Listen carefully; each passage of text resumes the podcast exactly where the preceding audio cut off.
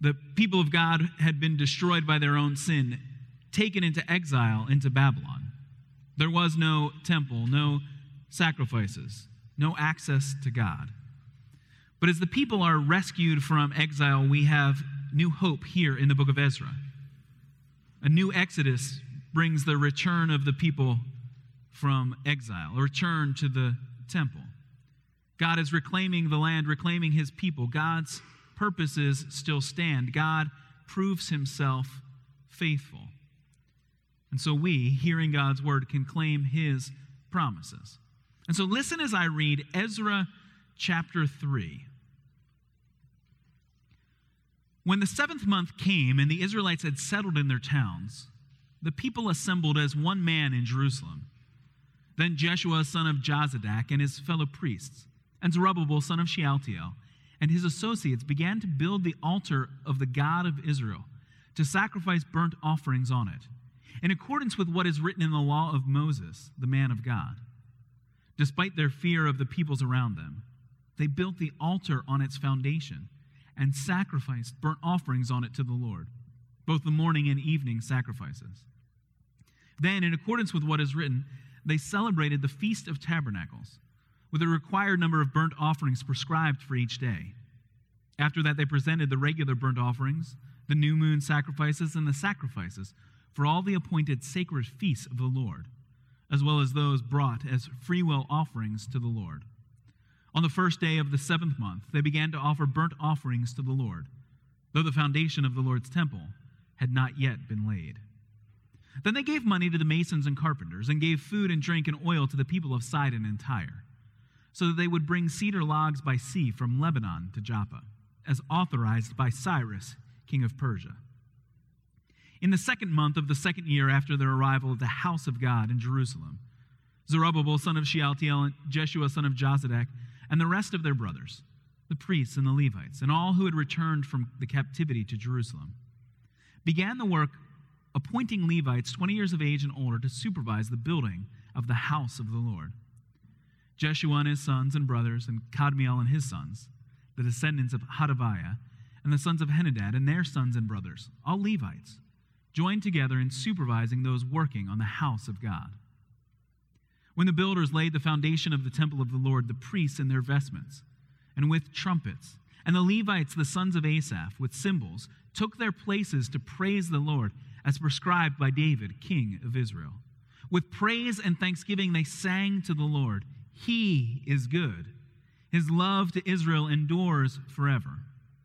And all the people gave a great shout of praise to the Lord because the foundation of the house of the Lord was laid.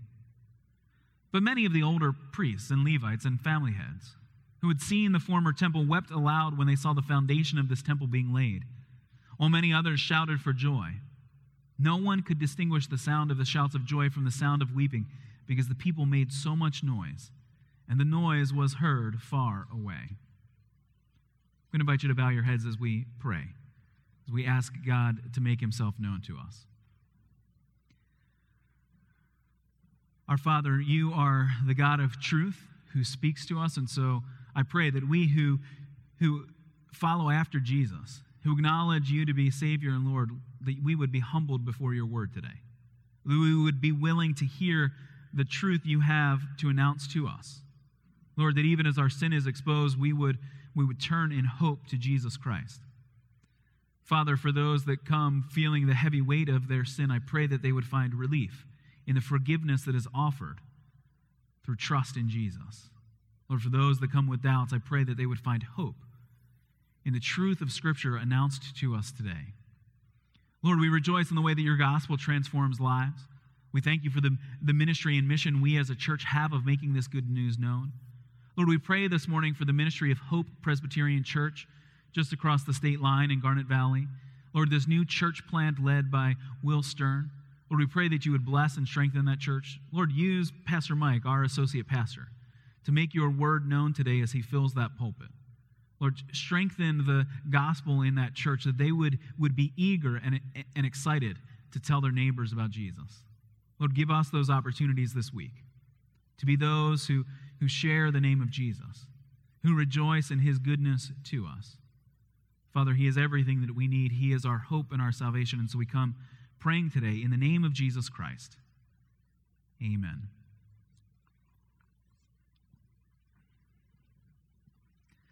Las Vegas isn't known for its moral purity. So perhaps it's not surprising that a Las Vegas casino invited people to win a free room by tweeting out a sin with the hashtag M G M sin. They were asking people to, to publicly write down something terrible that they've done in order to win a free hotel room. They titled their marketing campaign, "Get Rewarded for Your Sins." They even invited people to go in and comment and vote on whether or not the sins that had been revealed were sins that should be forgiven or not. Now, I doubt that the, the, the casino really thought it was in a position to offer forgiveness. I mean, after all, this is the city that even during this time period was using that great slogan, telling guests, "What happens in Vegas stays in Vegas." See, their general approach to sin has typically been, hey, no big deal. You're just blowing off steam. It's just a little bit of fun. And and and really, lest you think that I'm picking on marketers in Las Vegas, they're really just reflecting what our own hearts want. Because we might be tempted, like the slogans, what, what happens in Vegas stays in Vegas, to just live our lives that way. That's how we are tempted to deal with our own sin. It's it's no big deal. I mean, it's, it's I mean, I was just having a little bit of fun after all. I mean, everybody should have a little bit of fun. And so we minimize our own sin. We pretend like it's it's not a big deal. Or maybe we think we could do something to atone for our own sin. We could deal with it. Now, we might not think that, that a, a public announcement of our sin on Twitter is a solution, but we do sometimes play that kind of game where we where we ad- acknowledge we have done something, but we don't admit it was wrong. We sort of go to the other person and, and and without apologizing, sort of explain all of the circumstances and the scenarios and the things which which which led us to that decision without ever saying we're sorry. As if just saying it out publicly, like tweeting it on online, would be enough to deal with our own sin. Or maybe we're we're actually people that would would rebel against these kind of, of hashtags. And we would think of ourselves as pretty good. And yet if I were to ask people around you, they would say, well, yeah, she thinks she's pretty good, but but have you ever noticed that everybody walks on eggshells around her? Nobody ever points out any flaws? Or maybe they, they would describe you in this way of, well, of, of course we pretend that everything's all right, because if you say anything wrong, he'll fly off the handle. His anger is, is barely beneath the surface. And sometimes in those scenarios, what are we doing? We're hiding our own sin, we're pushing it down, and then we're really good at identifying the sin in other people. That's why they have to walk on eggshells around us, because we will yell at them rather quickly for their own failures. See, we deny our own sin. We pretend like it's not a big deal. We try and justify ourselves. We seek ways, maybe even religious ways, maybe even showing up on a beautiful Sunday morning to church. I mean, I could think of nicer things you could be doing than listening to someone tell you you are a sinner. See, when we come to Ezra chapter three, the sin of God's people is evident. I mean, this chapter is really a historical account of the rebuilding of the altar, the place of physical sacrifice of animals. And it's the historical account of the rebuilding of the foundation of the temple, the building in which the sacrifices were brought, in which God himself dwelled. See, the sin of the people of God is, is before them, but so is the solution to their sin. And so let's let's look at it. Look back at verse one with me. Now, your, your calendar of, of Israelite holidays might not be real strong, and so you may have just skipped over this note there in, in verse one. But the The designation of the when the seventh month came is an important designation, because the seventh month on the calendar year, the month which overlaps, because it's a lunar calendar, overlaps our months of September and October, that month is perhaps the most sacred on the entire Old Testament calendar, because it's the, it's the time on, on the first day of the seventh month It's the Feast of the Trumpets. It's a day of rest. Even if it doesn't fall on a Sabbath, you treat it as if it were a Sabbath. And the, the day ends with a with a proclamation of, of the trumpets giving praise to God. And then you move through the seventh month to the tenth day, which is the Day of Atonement, that pivotal day on the calendar in which the high priest enters the Holy of Holies. And then it's not even a week before you're, you're to the, the seven days or the eight days of the Feast of the Tabernacles. We read about that in verse four, when they, in accordance with what was written, celebrated this great feast.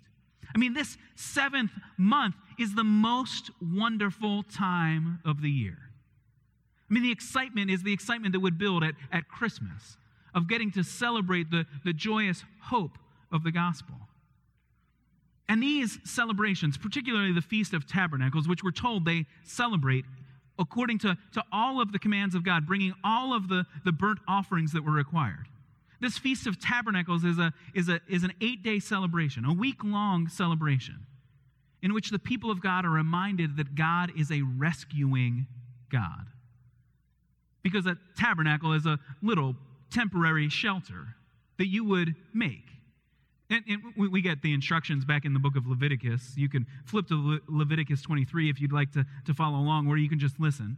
It's actually in the book of Exodus, it's in Leviticus, it's repeated in Numbers and Deuteronomy, because these feasts, these festivals, are essential to the pattern of worship for God's people.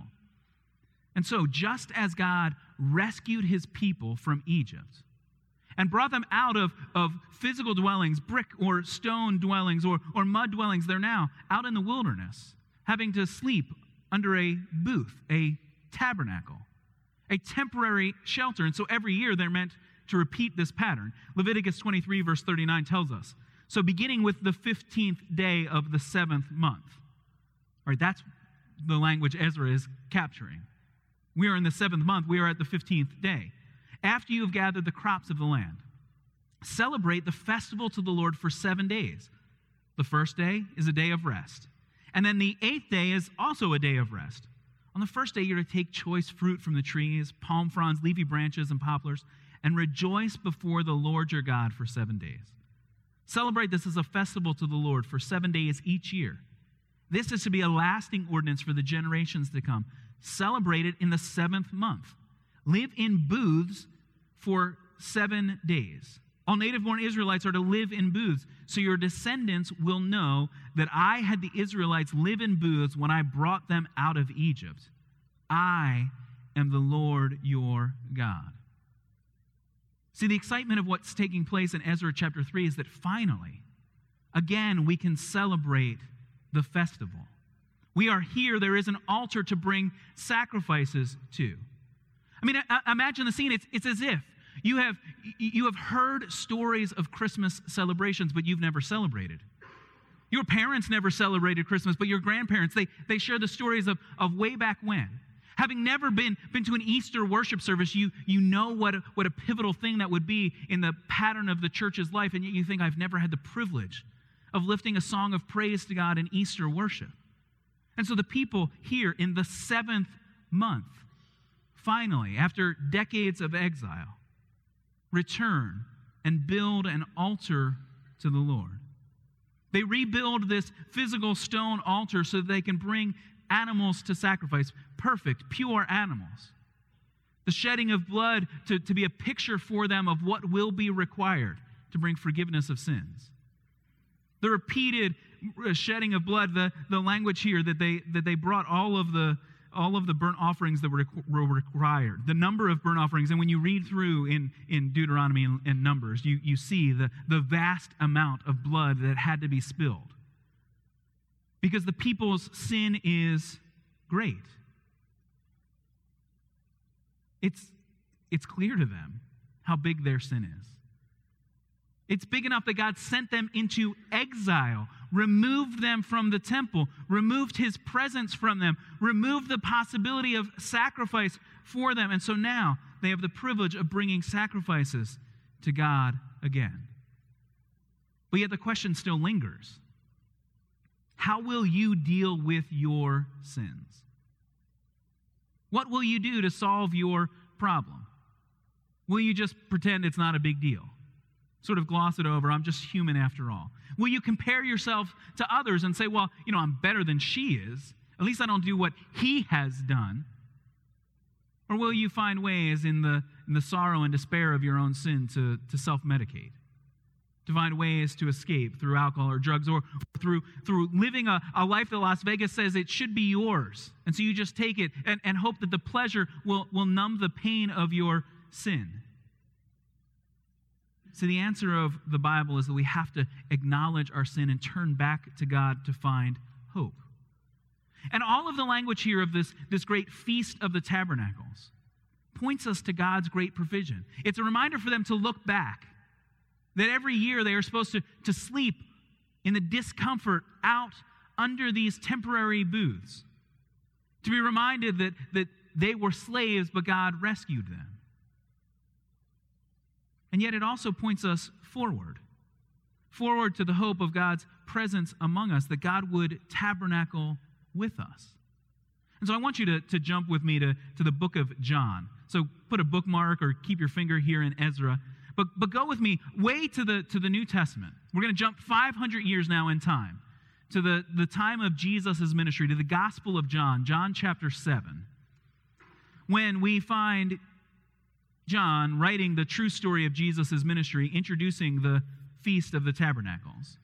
Now, John is kind enough to not merely give us a vague reference to the seventh month, but he writes knowing that, that we who never celebrated the Feast of Tabernacles would be reading it, and so he just tells us directly, this is what's happening now. And so in John seven two, chapter seven, verse two, we're, we're with Jesus. We're told that when the, when the Jewish Feast of Tabernacles was near, Jesus' brother said to him, you ought to leave here and go to Judea so that your disciples may see the miracles you do.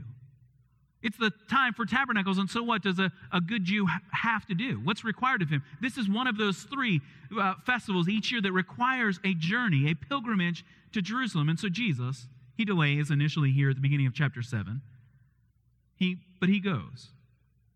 He delays because he knows that, that his fame, his reputation, has caused the religious leaders to decide he's better off dead. But the ministry of Jesus won't won't cower to the, the threats of those around him. And so when we jump to verse fourteen of John chapter seven, we find Jesus now teaching publicly. John seven fourteen, not until halfway through the feast did Jesus go up to the temple courts and begin to teach. The Jews were amazed and asked, how did this man get such learning without having studied? Jesus answered, my teaching is not my own. It comes from him who sent me. And so Jesus, now standing in the, in the Feast of the Tabernacles, is telling them that God himself sent him. And remember the language from the beginning of John's Gospel, that Jesus tabernacled among us. More than giving us a, a, a, a, a stick and leaf structure to, to lay under, God himself took on human flesh. Jesus is the Son of God, standing at the feast, telling them he has been sent by God.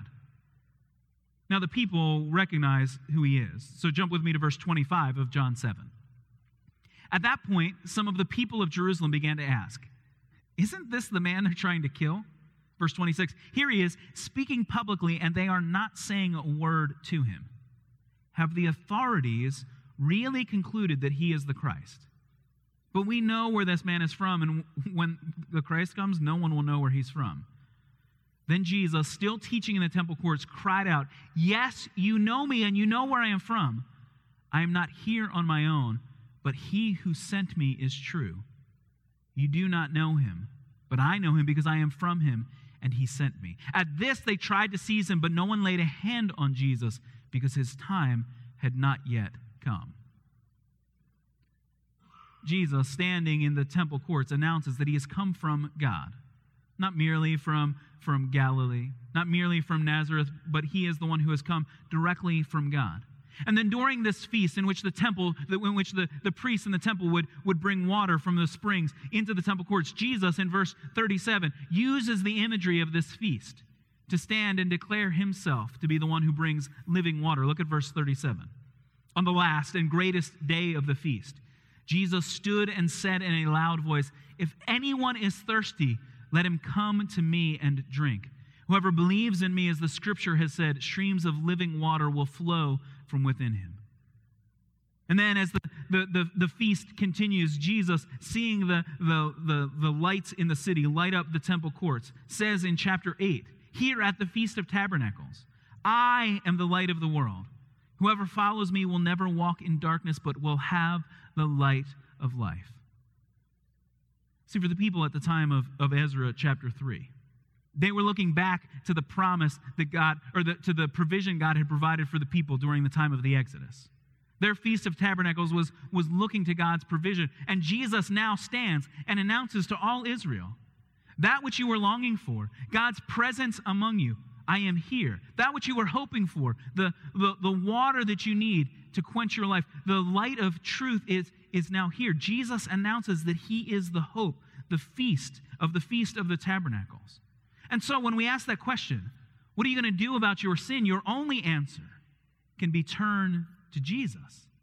He is the great solution. He is the one who brings us the hope of God, the presence of God. He, the scriptures tell us, is the true high priest, the great king, the promised Messiah, the sacrifice himself. And yet, even here in Ezra chapter three, We, we realize that, that just having the altar rebuilt is not enough. Because yes, they could celebrate, verse six tells us, the, on the first day of the seventh month, the Feast of the Trumpets. They could celebrate on the, the fifteenth day of the month, the Feast of, of Tabernacles, but the, the, the celebration on the tenth day of that seventh month is a celebration that can't take place. Because the Day of Atonement requires the Holy of Holies. That's that one day a year when the, when the priest could enter the Holy of Holies. And so the sacrifices are incomplete.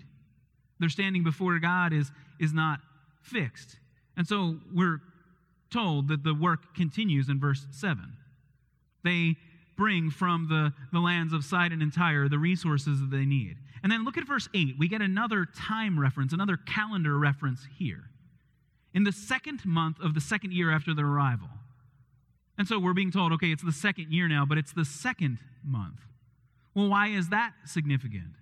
Well, it's because if you think back to the story of, of the building of the first temple, the timeline we're given is that it was during the second month that Solomon began the work of building the temple.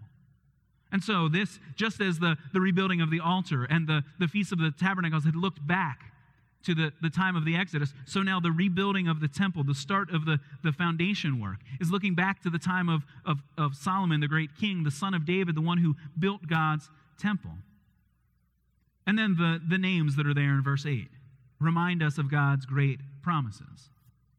We're introduced again to, to men whose names you may remember from, from chapter two. We are introduced to Zerubbabel. He is the Davidic heir, the one who will reign on David's throne. God's promises to David have not disappeared. And then we're introduced in verse eight to Jeshua. It is his grandfather who was the high priest, the last high priest to enter the Holy of Holies. God has provided a king. God has provided the high priest for his people. And so they begin the work of rebuilding now God's temple. They had the altar built, but now they have to build the temple itself. And so they begin this work. They rebuild the foundation of, of this temple. Okay, now, now there's a detail that, that if I gave you a little bit of time to work it out, it might raise a question for you. All right, but I'm just going to jump you ahead to the question. Because there's a question that, that, that as scholars read through the book of Ezra, or somebody who, who doubts the truthfulness of, of God's word reads through this, when, when introduced to Zerubbabel, they say, oh, here's a problem. Because they want to know what happened to Sheshbazzar. Now, I know that's a question you were expecting to answer. You, that's the first question that's right at the front of your mind. What is it that happened to Sheshbazzar? Now, now you're thinking, wait, wait, which one's Sheshbazzar? And I'm not sure Kevin's saying that name correctly. All right, if we go back to chapter one, the one who is called the Prince of Judah, the one who is given the authority by Cyrus, the king of Persia, is not Zerubbabel. It's Sheshbazzar. And so critics of the Bible read through this, and they try and match the, the timeline here of the early chapters of Ezra with the, the ministry of, of Daniel, still back in, in Babylon and Persia. They try and match it with the, the later work of rebuilding the temple by, by Nehemiah, which will come, but also Haggai and Zechariah. And so they say, well, see, here's a problem. It, it and, and, and the problem is, you introduced a character in chapter one, gave him the credit, Sheshbazzar, and then by the time you got to chapter three, because you made up this whole story, you've forgotten who it was, and so you've introduced a new character to the story. All right, now, the smaller question of what happened to Sheshbazzar is his authority. It, when, if Zerubbabel works under the authority of Sheshbazzar, but he is the one doing the main work, then it's totally appropriate to say Zerubbabel helped rebuild the temple, because delegated authority is still true authority. Now, there are times that the, the, the governor has done nothing, but it's his law. It's given, he's given credit for it, even though it was his underlings that did all of the work. And so maybe that's all that's happening here. But even more than that, there's a clear theological reason that the writer of the book of Ezra would emphasize Zerubbabel and ignore Sheshbazzar. His name doesn't matter anymore. We only needed to know who he was because that's who Cyrus first sent. He has no more point in the story, though. He's a he's perhaps a, a, a Persian official. Who do we really need? We need a son of David to come back and to be the one who will become the one appointed at, in authority. And so, so Zerubbabel is, we're given his name for theological reasons. It, it, so Sheshbazzar might still be there. He might still be in charge. It, it does nothing to the history of this account to, to have skipped his name. Now, you might think, well, Kevin, you picked a really easy problem to solve. Because maybe your attitude toward the Scriptures is, is I just don't believe any of this nonsense. And, and honestly, this isn't the hardest part of the Bible to believe. Lists of rebuilding a temple. I mean, temples were built all over the ancient world. We don't doubt that this temple existed. You can go and see some of the stones still there today. So really, the, the harder things to believe are the what we read in John chapter seven. That Jesus is the true Son of God in the flesh here in our presence. The miraculous work of God. But, but see, the reason I bring up this, this, this small question about Sheshbazzar and Zerubbabel is because it really reveals our attitudes towards Scripture. As believers, as those who have put our trust in God, we should submit ourselves to the authority of God's Word. Not merely flipping through it just to get on to the next story, but, but recognizing that this is God's revealed truth for us. And if you have questions about that, if you if you doubt this, then, then really the question that's before you is, is what authority are you trusting? Who are you believing? What if God loved us enough to make himself known, to, to, to come and dwell with us? What if God spoke to us? Wouldn't we want to listen to what he says? And what in a posture that looks for an easy solution. That, well, Sheshbazzar delegated authority to Zerubbabel, and so we don't need to keep saying Sheshbazzar over and over again. But say that five times fast as a little test. See, really, it's a posture of submission to the authority of God's word. And so as the temple is rebuilt, the people see the faithfulness of God. They rejoice in what they're seeing take place, the promises spoken by the prophets that God would bring his people back, that the temple would be restored, that God would dwell among his people. They're seeing it take place. So that once the, the foundations are laid and the priests are there ready to rejoice, they lead the people of God, just as had been done by David, king of Israel. And so look at verse eleven back in Ezra chapter three. With praise and thanksgiving, the people sang to the Lord, "He is good, his love to Israel endures forever." I mean, that phrase, a simple phrase, probably not capturing the whole of the song, but just giving us the theme of what they were singing about. That's a phrase that's used throughout the Psalms, it, as it's a repeated refrain in the, in the praise of God's people. It's the kind of phrase that you and I continue to repeat today. God is good. His love endures forever. It's a picture of God's faithfulness. And you see the, the pattern here in Ezra chapter three. When we see the rebuilding of the temple in the seventh month and now the laying of the foundation and the people gathered in worship, you see what worship is meant to do for us. And so perhaps it, it's easy for me to say because you're already here, but that's why the pattern of gathering in worship, in public worship, in corporate worship with others is necessary for our, our lives as Christians. because it's it, it's it's not merely to sort of reset yourself for the next week, although that can be one of the, the effects that it that it reorients you to the truth of God's word. It's it's the pattern that when we gather with the people of God, what do we do? We see our sin in the sacrifices that have been altered, offered. And so we need that reminder at the altar of the Lord that Jesus, the Savior, gave himself for us. We need the reminder of the people of God singing when we doubt these words to be true, that God's love endures forever. We need the, the picture of our sinfulness and the picture of God's faithfulness. We need that to echo through our lives, not merely when it feels convenient to us, but even on days when it's hard to drag ourselves out of bed.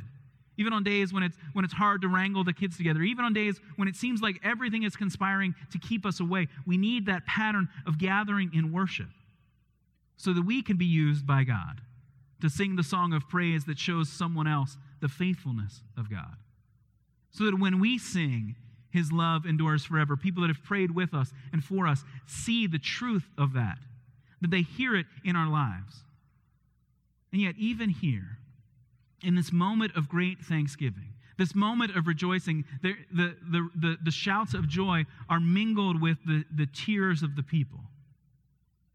The overwhelming attitude is, is joy at the faithfulness of God, but, but verse twelve tells us that many of the older priests and Levites and family heads, those who had seen the former temple, they wept aloud when they saw the foundation of this temple being laid, while many others shouted for joy. See, and why? I mean, maybe it's that they see already that, that even without the temple being built, that this, this new temple will be much less impressive than the one that Solomon built. But it's it's just stones here at the at this point. And yes, maybe it's that, that there were smaller stones being used, but but I don't think it's really a, a, a story of, of construction. I don't think their their weeping is merely that, that the job doesn't seem to be as as being well done as they expected. It's that they realize that there is something still missing. Yes, the temple itself is missing.